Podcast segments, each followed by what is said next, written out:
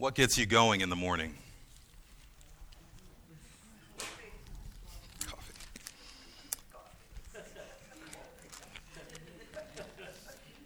I was going to say, for some people, it's their alarm clock. For others, it's coffee. And I heard a number of coffees out there already. And I will say a hearty amen to that. For others, it may be the sound of a crying baby or other loved ones who are getting themselves ready. Maybe the motivation to get a task completed for the day. Maybe the motivation is simply getting up so that you can go to work and get paid for that week. What gets you going in the morning? It may be fairly easy to identify what gets you going in the morning, but I wonder what keeps you going each day. What is it that keeps you motivated to, to keep moving forward day after day? I mentioned that there are some, especially around the holidays, who find it difficult to keep themselves motivated and moving forward daily. For some, life is just too difficult, too burdensome, and the holidays remind them of the things that they've lost. Not the things they have to be thankful for, but rather the things and perhaps the people who they've lost. For the believer, perhaps there is daily a reminder of our sin and the burden of that. Perhaps we are daily reminded of the sin of others, the fact that we live in a fallen world and all of the difficulties that come as a result of that. With all of these pitfalls and problems, with all of our duties and distresses, again, Christian, I ask you, what keeps you going every day? Well, we're returning to the Psalms this morning after a bit of a break. By way of reminder, the Psalms are considered by some to be a songbook for the people of God. The Psalms are a compilation of hymns of praise poems of meditation on the goodness of God and prayers. One of the many benefits of the Psalms is that they demonstrate and validate the whole gambit of emotions experienced by the people of God as they seek to live a life of faith before Him. There are psalms of praise and psalms of lament. There are psalms of thanksgiving and psalms of complaint. There are prayers for blessing and prayers for judgment. There are psalms that begin in the depths of despair but end in the height of confidence. There are individual psalms and corporate psalms. There are psalms that speak of worship, psalms that speak of work, psalms that speak of child rearing, and just general family life. However, in the midst of such variety, there's always one thing that rings true in the Psalms God is always present. Not only is God always present, but his people are always clearly urged to be dependent upon him, to look to him, to trust in him. Our psalm for this morning is no different. Psalm 121 is a song of praise intended to remind the people of God of exactly why we are so dependent on Him. It is in the category of psalms designated as a song of ascent, meaning they were these are songs that were sung by Israel while they were traveling up the mountain, so to speak, to where Jerusalem sat. They would sing psalms like this as they traveled up to Jerusalem to worship, worship to the various feasts and sacrifices that were required of them in the law. The song was intended to remind Israel, this one in particular, that God is a keeper for his people. And so, for us, as we consider our journey in life through the many complications and difficulties that we face in life, the losses that we've suffered, the things that we have and the things that we have not. As members of the body of Christ, as we consider our journey on the way to the celestial city, this psalm is a reminder that in spite of all of what we may encounter, we're still called to praise. And ultimately, we call, we're called to confidence and to trust in the God who is our keeper. I'm going to read Psalm 121 for, this, for us this morning and then I'll give us a brief outline and we'll work through it. Psalm 121. I lift up my eyes to the hills. From where does my help come? My help comes from the Lord, who made heaven and earth. He will not let your foot be moved. He who keeps you will not slumber. Behold, he who keeps Israel will neither slumber nor sleep. The Lord is your keeper. The Lord is your shade on your right hand. The sun shall not strike you by day, nor the moon by night. The Lord will keep you from all evil. He will keep your life. The Lord will keep your going out and your coming in from this time forth and forevermore. Father, we thank you again for this day. We thank you for your word, which, as Jesus prayed in John 17, is truth. We thank you that you sanctify us by your truth, and that today we have the privilege of sitting around your word together. We do pray that you would do your sanctifying work in us. I pray that the words of my mouth and the meditations of our hearts collectively would be acceptable in your sight, for Lord, you are our rock and our Redeemer. In Jesus' name, amen. Well, in terms of an outline, the psalm is organized very neatly into couplets. The first part of the psalm is in verses 1 and 2 these are kind of this is kind of like an introductory statement declaring that the lord is the help of his people. The remaining verses 3 through 8 and we'll break it down a little further as we get to them. These verses describe how the lord is the help of his people. So we see first that the lord is the help of his people and then we'll see how the lord is a help of his people. Let's look at the first part verses 1 and 2 that we come before the Lord in praise because he is a help for his people. I will lift up my eyes to the hills. From where does my help come? My help comes from the Lord who made heaven and earth. Well, again, this is called a song of ascent, as it would have been sung by the people of God as they went up to Jerusalem to worship. Many have noted that there is a change of pronouns between verses 1 and 2 and verses 3 through 8. There's a shift from my pronouns to you pronouns. Some have suggested that this was to be sung almost as a responsive reading. Perhaps the people of God were to sing the first two verses, maybe a priest or a worship leader sung the next part back to them, or some kind of configuration like that.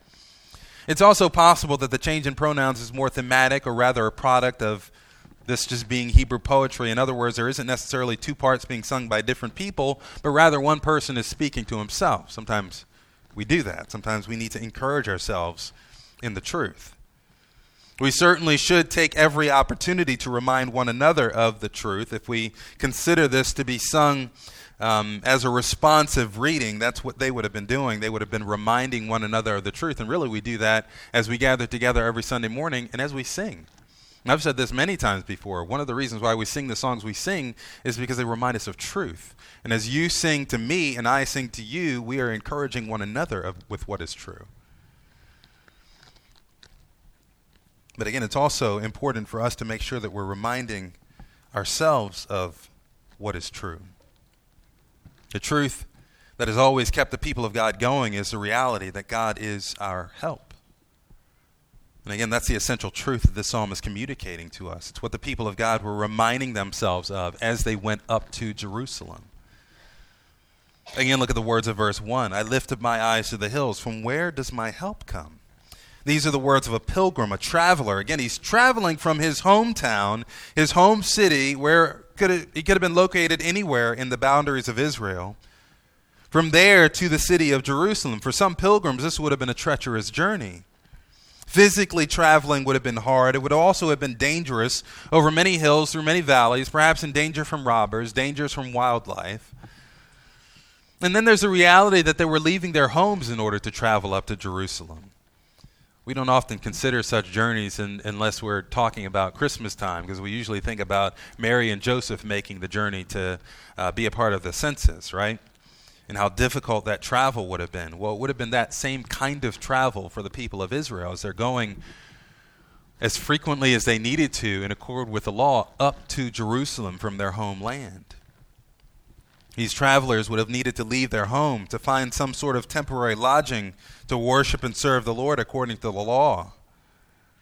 One thing that's very clear in the psalm is that they would have needed help for their journey. And the reality is they acknowledged that they needed help. Contrary to popular misconception, the people of God, the Christian, does not claim perfection. The Christian does not claim to have it all together, to have no needs, to have no troubles. We do sometimes struggle.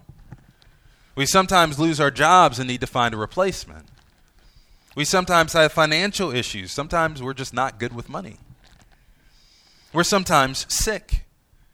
That sickness may be healed or it may not be healed. Sometimes that sickness leads to death.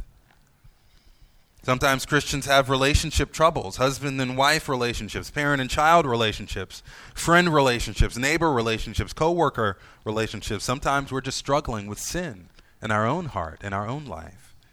The writer of Hebrews talked about the, the, uh, the sin that so easily entangles us. We all know what that means.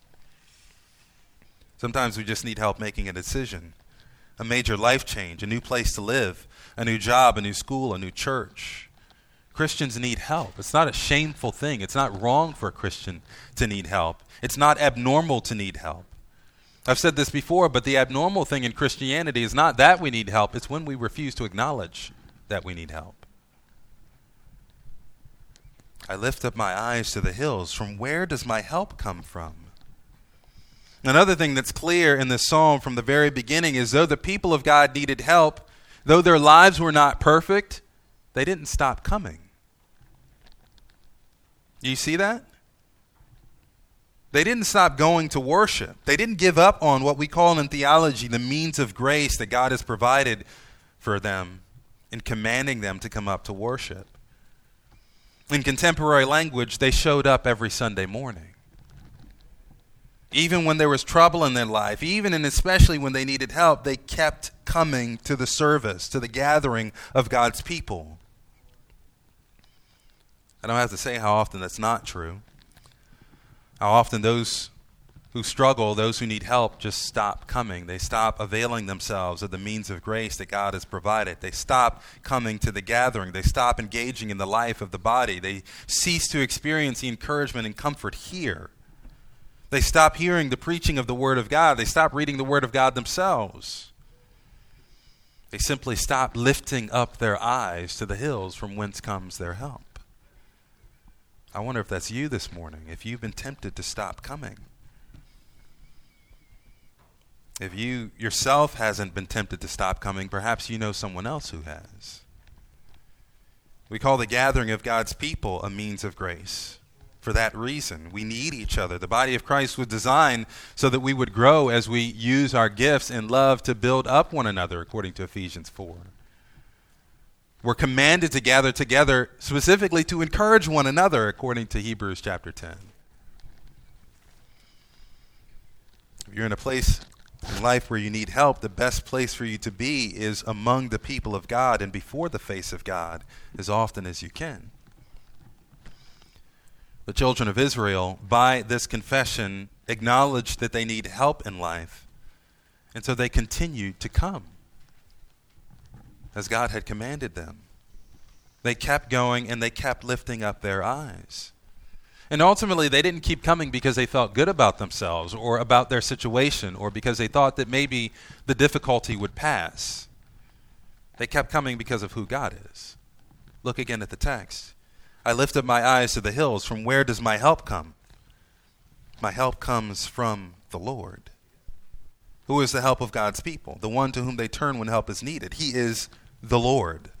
This is the name God has given to his people through Moses. This is who he is. His name speaks of his character. He is not a God, he is the God, the true and living God. He is the I am, the one who simply is. He, is the, he has the epitome of being within himself. He depends on no one and nothing else for existence. We call him the pre existent one, the self existent one. This is how he's revealed himself to the sons of Israel. And from there, that time forward, they have continued to refer to him in this way. Names are important. The world will claim to know who God is. They may worship a God. They may speak of God all the time. They're not necessarily worshiping the true and living God. There was a report put out, and I think Dr. Al Mohler commented on this in the briefing this past week. And the report was basically saying that people nowadays are starting to have more experiences with the divine. And that was supposed to be an encouraging thing somehow. And Dr. Mohler said that really, that, that really means nothing. It doesn't matter if people are sensing or having experiences with the divine, if they don't know who the true and living God is, then they really don't know anything. Having experience with the divine is not the key to Christianity. The key to Christianity, even as Jesus said in John 17, 3, is to know the true and living God. This is eternal life, that they know you, the only true God, and Jesus Christ, whom you have sent. You cannot say you know God, the God and Father of our Lord Jesus Christ, if you don't know him in that way.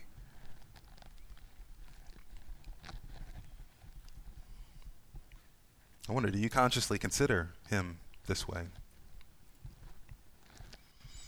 The Lord is not like any other God, any other supposed God from any other religion. To be a Christian is to believe in the true and living God, and to say that unapologetically. It is to believe in the God of Abraham, Isaac, and Jacob. It is to believe in the God of Israel, the God who revealed himself as the I am. It is to believe him to be unique, to believe him to be, again, the only God in all of his glory with all of his perfections. Do you consciously consider him that way? When you think of your God. A.W. Tozer said that if you conceive of God in any way other than how he has revealed himself, that is the essence of idolatry.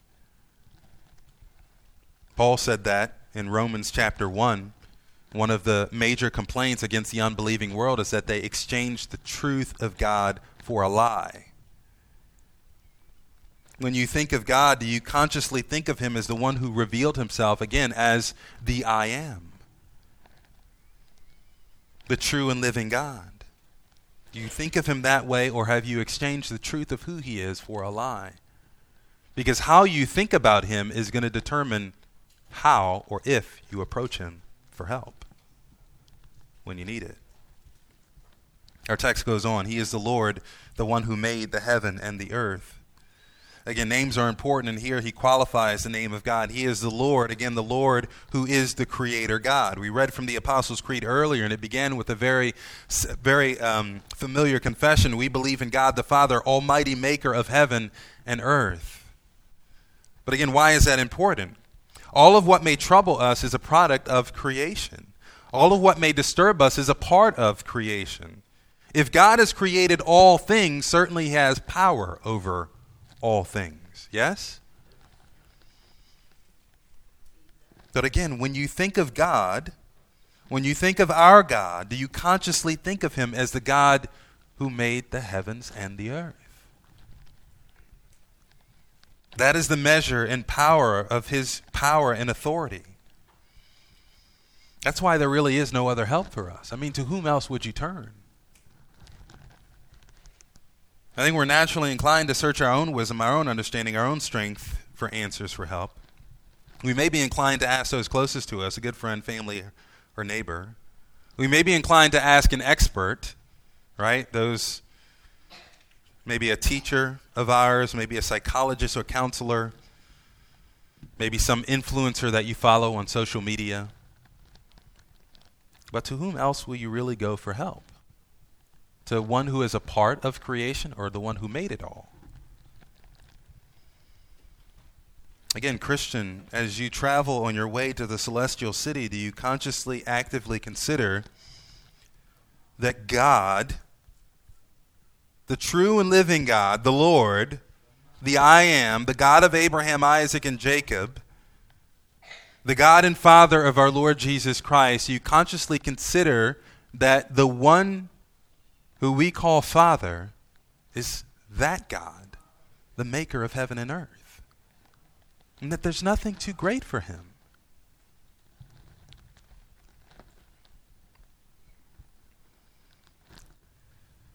Again, part of the point of the psalm is to remind us of that fact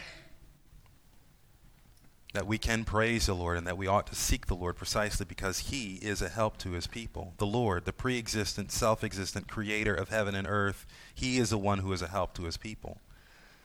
Now, the question again is how? How does the Lord help His people? And the rest of the text describes that. We have a description of how He helps His people in verses 3 through 8. The text says there, He will not let your foot be moved. He who keeps you will not slumber. Behold, he who keeps Israel will neither slumber nor sleep. The Lord is your keeper. The Lord is your shade on your right hand. The sun shall not strike you by day, nor the moon by night. The Lord will keep you from all evil. He will keep your life.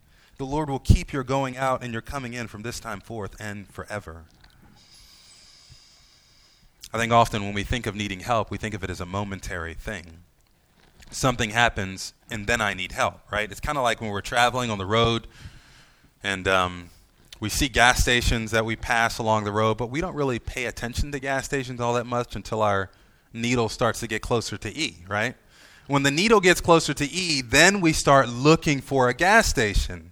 If the needle is not close to E, we don't even consider, we're probably looking at restaurants on the way, right? Like somewhere we can stop to get a bite to eat. We're not worried about a gas station at that point. And sometimes we treat God that way. Sometimes in the course of life, we just we just don't consider God. We don't think of him.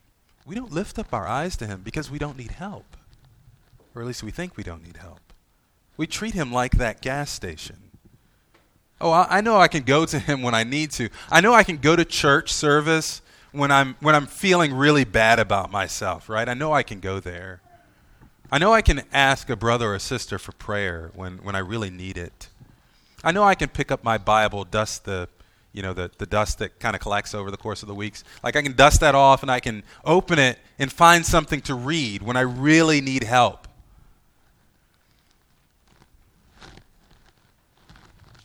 The text in Psalm 121 does not present God as gas at a station. It presents God as gas in our tank. The gas that is ever present with us the gas that is present and active in our lives throughout the course of our lives as we travel throughout life. The word keep in the English is repeated six times in these six verses. When we do Bible study on Wednesday evenings, we're talking about how to study the Bible. And one of the things that I've encouraged our folks to look for is repeated words and phrases and that shows us what's being emphasized in the text. The fact that God is a keeper is being emphasized over and over again in this text. And the word in the original can be translated to keep, to watch, or to preserve. Some have suggested the translation of guardian with reference to the Lord. He is always present. He's not just the one that you go to at some point when you need help. He's the one who stays with you. He keeps you. He watches over you. He guards your way. That's what these verses describe here.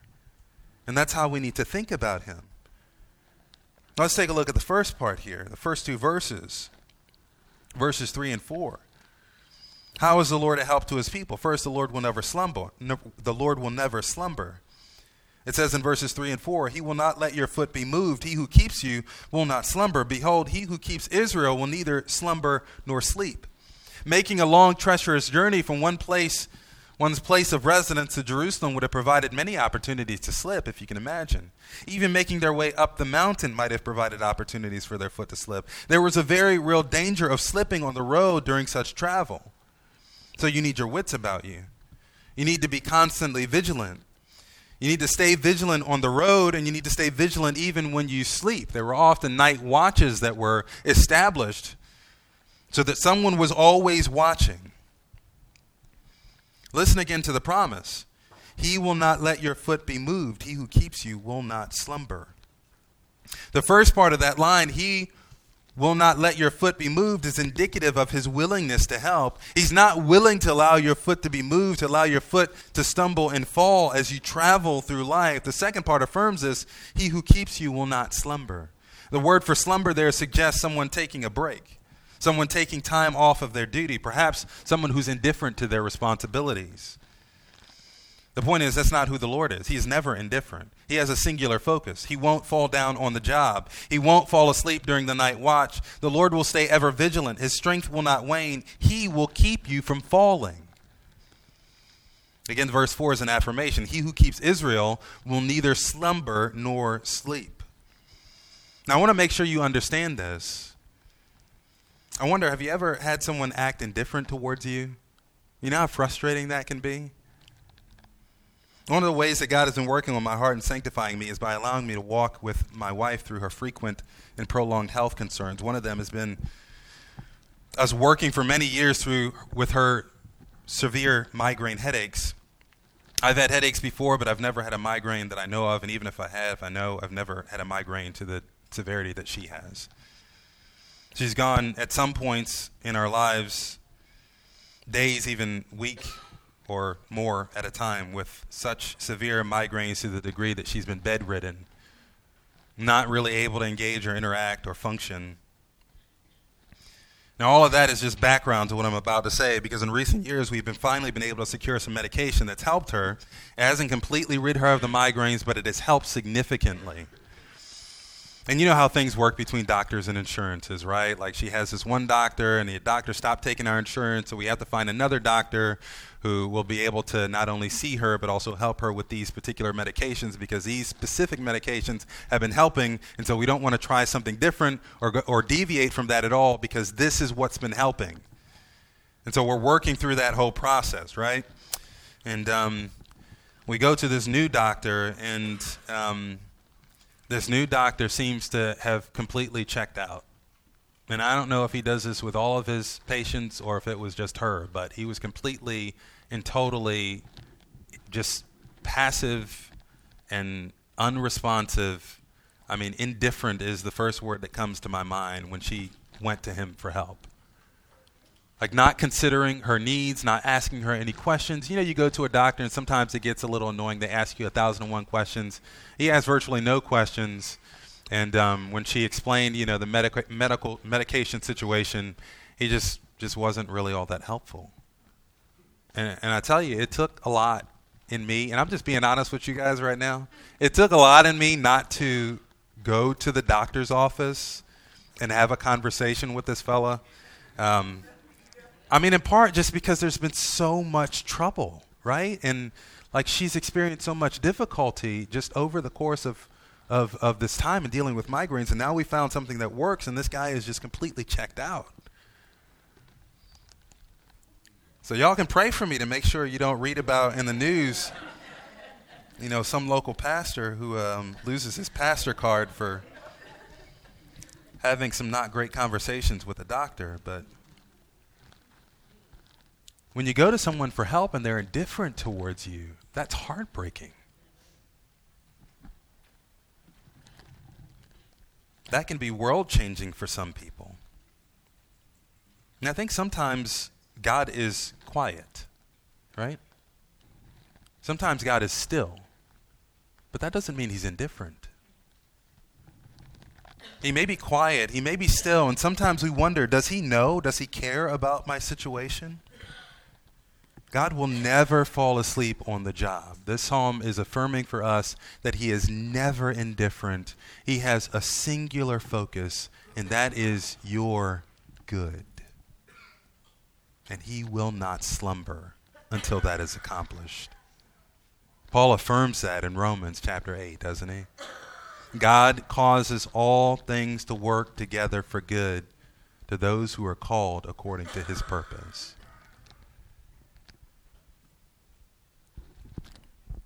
The Lord will never slumber. Let's look at the second part. The Lord is a shade for his people. Verses 5 and 6. The Lord is your keeper. The Lord is your shade on your right hand. The Lord shall not strike you by day, nor the moon by night. Again, the illustration is of a pilgrimage that for some would have taken place over multiple days of travel, so the intensity of the sun during the day and the cold of the night would have been a very real concern for them. The text affirms again, the Lord is your keeper. Again, the Lord, the pre existent, self sufficient creator of heaven and earth, that one, that God, the true and living God, the God of Abraham, Isaac, and Jacob, the God and Father of our Lord Jesus Christ, He is your keeper. He watches over you, He is your guardian. The text continues The Lord is your shade on your right hand. Shade covers, shade protects particularly again from the raging sun. The idea of your right hand often signifies strength. Some have suggested that it signifies intentionality. We've used the phrase, whatever you put your hand to do. This may have been similar. Your right hand signifies intentionality, purpose. If we bring the idea of strength in, and this is something you're putting your effort into, whatever you put your hand to do, whatever you're working on, what you're pursuing. In this case, for them, it would have been their travel up to Jerusalem. But whatever that is, the Lord is your shade. He is your guardian. He is your keeper. And he does that all the time. Look at the next verse. The sun shall not smite you by day, nor the moon by night. And since this is poetry, the concepts of day and night are meant to signify total coverage of the day. It doesn't matter if it is in the morning or the evening, the Lord is always there to protect you, to see you through, to help you on your way, to aid you in your efforts. I wonder, do you believe that? Do you believe the Lord is your keeper, that He is your shade, that He will watch over you in all of what you put your hand to do for His glory? Do you believe that God is for you? Do you think in those terms when you think about your life and you think about your relationship with the Lord? Ephesians chapter 3 verses 20 and 21 now to him who is able to do far more abundantly than all we ask or think, according to the power at work within us, to him be glory in the church and in Christ Jesus throughout all generations, forever and ever. Amen. We often quote this passage when it's time to pray, and we should. But I wonder if you've ever thought long about the implications of the words there. He is able to do far more abundantly than all that we ask or think. All that we can ask or think, he can do further, farther than that. All that we can ask or think, He can do far more than that. All that we can ask or think, He can do far more abundantly than all of that. How do we know He can do far more abundantly than all that we ask or think as a church? Well, it's according to the power that is at work in us. The power that is at work in us is all of what He said in chapters 1 and 2. It's all of what God has invested in His church. From before the foundations of the world, God has been working on this this idea, this, this group of people. He has been working on setting them apart, sanctifying them for His purposes, for His glory. So that power that is at work in us is evidence that God is able to do far more abundantly beyond all that we can ask or think. Well, what, what would He withhold from us? What would He fail to help us to do? If God has invested this much in the church, the church has been called to make disciples. For that, we need to preach the gospel. We need the word of God to be ministered by the Spirit of God to the hearts of those who hear. Do you think that God would fail to do that when we go and we preach? If we were willing to just go and proclaim the truth of the gospel message, do you think God will fail to see to it that his word goes forth? If you believe that, if you believe that God is your shade, that he will enable you to accomplish what you put your hand to, to do, then why don't we preach more? Why don't you proclaim the truth of the gospel more? Why don't you share with that family member who you think will reject the gospel, with that neighbor who you think will be indifferent, with that coworker who you're not really sure what they believe, with that classmate? Why don't you take that track and hand it out on the bus, at the supermarket, at the kids' soccer game or the grandkids' soccer game, whatever it may be? Why don't you engage more with the gospel? If you believe that God is able to do far more abundantly and that his power is already at work in you as a part of his church, then why not have the same confidence that Paul did in Romans chapter 1:16 that the gospel is the power of God to save those who believe? Why not just preach it? The church has also been called to be diligent to preserve the unity of the spirit and the bond of peace. This is what God has called his people to do. For that, we need the Spirit of God to enable us, his people, to use their gifts to build up one another in love so that the body of Christ will become a mature man, to look more like Jesus in this life, in this world. Do you think that God would fail to enable us to do that? Do you think God is interested in us doing that? When was the last time you, not somebody else, not your neighbor, not the pastor, when was the last time you used what you know to be your spiritual gifts to encourage somebody who's sitting next to you in the pew? When was the last time you went out of your way to use what you know God has gifted you to do to build up the body of Christ? You intentionally did that. It's so easy for us to think in terms of what I get and what's going to happen to me and how people treat me. And and sometimes people drift away from the church and they drift away from the church and they complain about what the church is not doing for them when they haven't lifted a finger to do anything for anyone else, to serve anyone else, to reach out to anyone else, to call anyone else, to write to anyone else, to hug someone else, to pray with or for someone else. What did uh, what was it John F. Kennedy say? What not not what your country can do for you, but you can do for your country, right? When was the last time you answered that question? What can you do for the body of Christ? Because God is willing to help you and to enable you to do that. That's the point of this passage. He is your shade by your right hand. He will protect you. He'll watch over you. He'll enable you. He'll help you to do that, to accomplish those things. Even as he worked with his people and helped his people to make their journey up to Jerusalem. I want to make a caveat to this. This is a not a promise that we will never have trouble, right? For the pilgrims on their way to Jerusalem, the sun was still a very real threat. Thus, protection and shade was necessary. It's not like God got rid of the sun or he got rid of the cold in the evening. We'll still feel the heat of the sun by day and we'll still feel the cold at night. The promise is not that we'll never experience trouble, it is that trouble will never overwhelm us that we'll ultimately be victorious. Paul says this again in Romans chapter 8 if God is for us, who can be against us? And then he goes on. Who shall separate us from the love of Christ? Shall tribulation or distress or persecution or famine or nakedness or danger or sword? As it is written, For your sake we are being killed all the day long. We are regarded as sheep to be slaughtered. Don't miss this. Tribulation, distress, persecution, famine, nakedness, danger, sword are all things that they experienced. That's his point in Romans chapter 8. It's not that they went without those things, it's that they experienced those things. He says, For your sake, we are counted as sheep to be slaughtered. These things will happen in life. But what's the promise? Verse 37, Romans chapter 8. In all these things, we are more than conquerors through him who loved us. He says, I'm sure that neither death nor life, nor angels nor rulers, nor things present nor things to come, nor powers nor height nor depth, again, nor anything else in creation. Why? Because God is the maker of heaven and earth. Nor anything else in all of creation will be able to separate us from the love of God which is in Christ Jesus our Lord. The point is, though we may experience and suffer distress in life, the Lord is an ever protecting help for us. His shade will protect us from being destroyed by the enemy. His shade will enable us to accomplish the work He has designed for us. His shed blood ultimately will help us on our way home. That leads us to our final point. Again, we praise the Lord because He's a help for His people. He will never slumber, He is a shade for us. Finally, He is our Savior. Look at verses 7 and 8. The Lord will keep you from all evil. He will keep your life.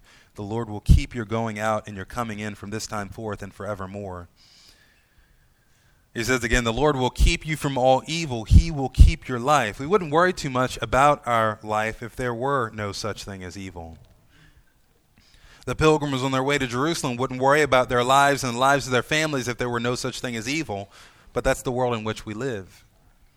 There were all kinds of evil that could befall them. Again, dangers from robbers, dangers from wildlife, danger on the terrain they traveled, danger from the elements. The Lord is again referred to as a keeper of his people. He is the one who will keep us from evil. He'll keep our life. In other words, the point is not that he will prevent us again from encountering evil, but that he'll keep us, he'll watch over us, he'll guard our life so that evil doesn't prevail against us. The psalmist has a greater perspective in view here. He's certainly concerned with present day evil, but much more than present day evil. He's concerned with whether or not that evil will ultimately, ultimately prevail against us. Look at the next verse. The Lord will keep your going out and your coming in from this time forth and forever. He has an eternal perspective in mind. He references their going out and they're coming in. This is another one of those poetic tools to signify two parts of the whole. They're going out and they're coming in. Yes, all of their travel, all of their pilgrimage to and from Jerusalem. The Lord will protect them in all of their journeys. But he goes on, from this time forth and forevermore. Again, he uses the same tool, two parts of the whole. He has in mind the whole of their existence, both now and for eternity. The Lord is the one to keep them through it all. You may be thinking, well, they're just traveling to Jerusalem to worship. Why would they be thinking about eternity at that point? Isn't that the nature of true faith? The writer of Hebrews seemed to think so. And speaking of the faithful in the so called hall of faith in Hebrews 11, the Holy Spirit says this These all died in faith, not having received the things promised, not having seen them and greeted them from afar, and having acknowledged that they were strangers and exiles on the earth. For people who speak thus make it clear that they're seeking a homeland. If they had been speaking of that land from which they had gone out, they would have had the opportunity to return. But as it is, they desire a better country, that is, a heavenly one. Therefore, God is not ashamed to be called their God, for he has prepared for them a city. It is a part of the nature of true faith to desire a better, a heavenly city that has been prepared for us by God. Paul says in Philippians chapter 3 verse 20 that we are to consider ourselves citizens of heaven. 2 Peter chapter 3, Peter says, according to his promise, we are looking forward to a new heavens and a new earth in which righteousness dwells. That verse astounds me because this present heaven and present earth we know cannot be characterized by righteousness. Certainly not righteousness is defined by the Word of God. It's easy to understand why there's a need for a new heaven and a new earth. Revelation 21 speaks of the glory of this new heaven and new earth and of the new Jerusalem. The text says, Then I saw a new heaven and a new earth, for the first heaven and the first earth had passed away, and the sea was no more. And I saw the holy city, New Jerusalem, coming down out of heaven from God, prepared as a bride adorned for her husband. And I heard a loud voice from the throne saying, Behold, the dwelling place of God is with man. He will dwell with them, and they will be his people, and God himself will be with them as their God. He will wipe away every tear from their eyes, and death shall be no more neither shall there be mourning, nor crying, nor pain any more, for the former things have passed away. what's the point of all this? The people of God were commanded to go up to Jerusalem to make a pilgrimage, to worship the Lord in obedience to the law. But the lessons that they learned during this pilgrimage, for us, has great spiritual value. We are also pilgrims. We are aliens and strangers in this land. We're citizens of heaven. We have been called to journey home through unfamiliar and sometimes enemy territory. There are dangers. Sometimes dangers come from within, and sometimes they come from without. Nevertheless, our confidence for this journey lies not in our ability to navigate through the complexities of life, but rather our confidence rests in the person of God and in the fact that He is with us. Listen again to the text in Psalm 121 The Lord will keep you from all evil. He will keep your life. Do you believe that? Do you believe that the Lord will keep your life? You might say, Well, I know the Bible says it, but sometimes I wonder. Sometimes I wonder because the sickness that I'm experiencing is just too much. It's been too severe, it's been too long. Is this really what God wants for me? Is this how my life is going to be? Sometimes I wonder if my own sin is too much. I keep struggling with the same thing over and over again. Will God accept me through all of that? Will He really let me into heaven? Listen again to the text. The Lord, the I am, the pre existent, self existent one, the creator of heaven and earth, the God of Abraham, Isaac, and Jacob, the God and Father of our Lord Jesus Christ, the Lord will keep you from all evil. He will keep your life. We all know the story of Christianity as believers. We know the gospel. Sometimes it's necessary for us to preach the gospel to ourselves. We have sin. We acknowledge and confess that we have sin as believers. We confess with Romans, Paul in Romans 3 that all have sinned and fall short of the glory of God. We do not live righteously, and thus we earn death. We earn rejection from God. We earn exclusion from his kingdom. But because God is rich in mercy, because God is gracious, he sent his son For God so loved the world that he gave his only begotten Son. Jesus was sent to be not a temporary, momentary salvation, but as it says in Hebrews, he has become the source of eternal salvation for those who believe. The salvation that we've been given by God in Christ is an eternal salvation. It's not a salvation that will ever fail. It's not a salvation that will ever falter. It will not wither. It will not become moth or rust rusted. It will not be stolen away by the enemy. This is an eternal salvation that we have from God. Peter says it this way in 1 Peter chapter 1. He says, Blessed be the God and Father of our Lord Jesus Christ. According to his great mercy, he has caused us to be born again to a living hope through the resurrection of Jesus Christ from the dead. Our hope in Christ is not a dead hope. It's not a potential hope. It's not a possible hope. It's a living hope. In fact, Peter will say later in that chapter that we are being kept by the power of God for that salvation that is going to be revealed in the last time. And again, the text in Psalm 121, verse 8 The Lord will keep you from all evil, He will keep your life. The Lord will keep you from all evil. He will keep your life because you belong to His Son, because you've been bought by His Son, because His Son paid His precious blood for your forgiveness, because His Son rose again from the dead to indicate that payment has been made in full and accepted. We have a living hope in Him from this time forth and forevermore. Perhaps one of the most challenging aspects of a life of faith is knowing, not knowing what will come tomorrow. We know what's going to happen in the big picture tomorrow in eternity, but tomorrow, Monday morning, we don't know what's going to happen. And our minds are so talented that they can invent all kinds of terrible things that may or may not happen tomorrow. All kinds of ways for us to become anxious and to lose hope. But we have to remember as we walk, again, as we walk this road on the way to the celestial city, that we have a living hope. We have been given eternal salvation. We have been promised and assured by the Lord, the one who is our helper, our watcher, our guardian, that he will keep our life from this time forth and forever. I wonder if you've trusted him this morning.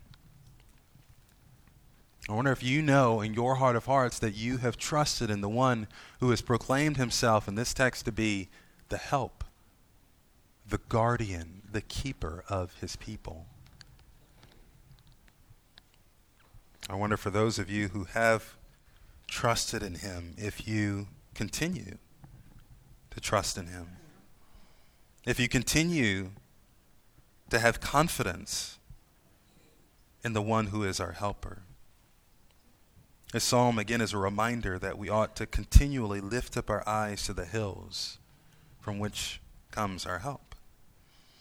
And that our help comes from the Lord, the pre existent, self existent God who revealed himself to Moses, the Creator God, the maker of heaven and earth, the God of Abraham, Isaac, and Jacob, who delivered that great nation from the powerful Egypt, the God and Father of our Lord Jesus Christ who enabled him to, to minister and to serve, who strengthened him to even go to the cross, a criminal's cross, even though he committed no sin.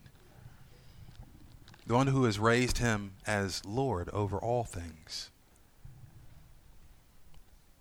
We are encouraged from this text to remember to lift our eyes to him. He will never slumber.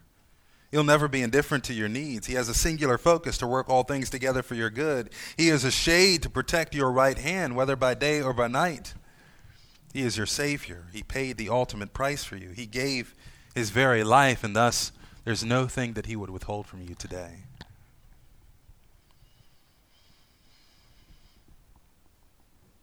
I'll leave you with this quote.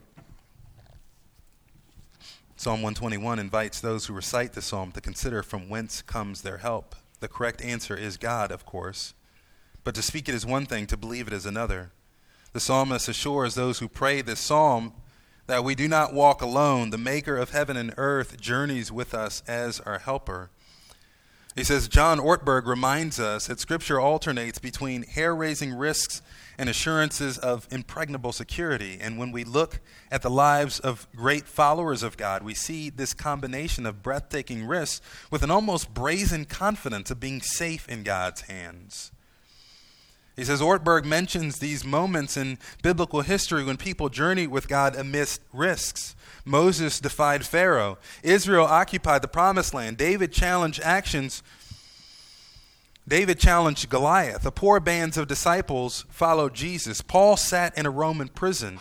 None of these actions make sense unless the actors all understood from whence came their help. Unless they all understood that they were in the watch care of a great big God. And he says the same is true for us. The risk taking, journey making path we walk as Christians are informed by the claims of Psalm 121. While the paths we walk and the lives we live may be fraught with challenges, we're not forced to confront them alone, for we know that there is nothing that can separate us from the love of God. Again, Romans 8 39. We have confidence that the Maker of heaven and earth stands as guardian, watching over our going out and our coming in, both now and forevermore. End quote. The Lord is our helper. And I would encourage you once again, whatever you need this morning, whatever help you need, the Lord is with you. Just lift your eyes to Him. Amen. Father, thank you for this day. Thank you for the reminder that you are a help to your people. Thank you for the reminder from your word that you have not left us to fend for ourselves alone but as we celebrate so joyfully around the Christmas season, that you are Emmanuel, God with us. Father, I pray that you'd help your people to continually lift up their eyes to the hills from whence their help comes, knowing that their help comes from the Lord our God. We pray this in Jesus' blessed name. Amen. Well, let's stand.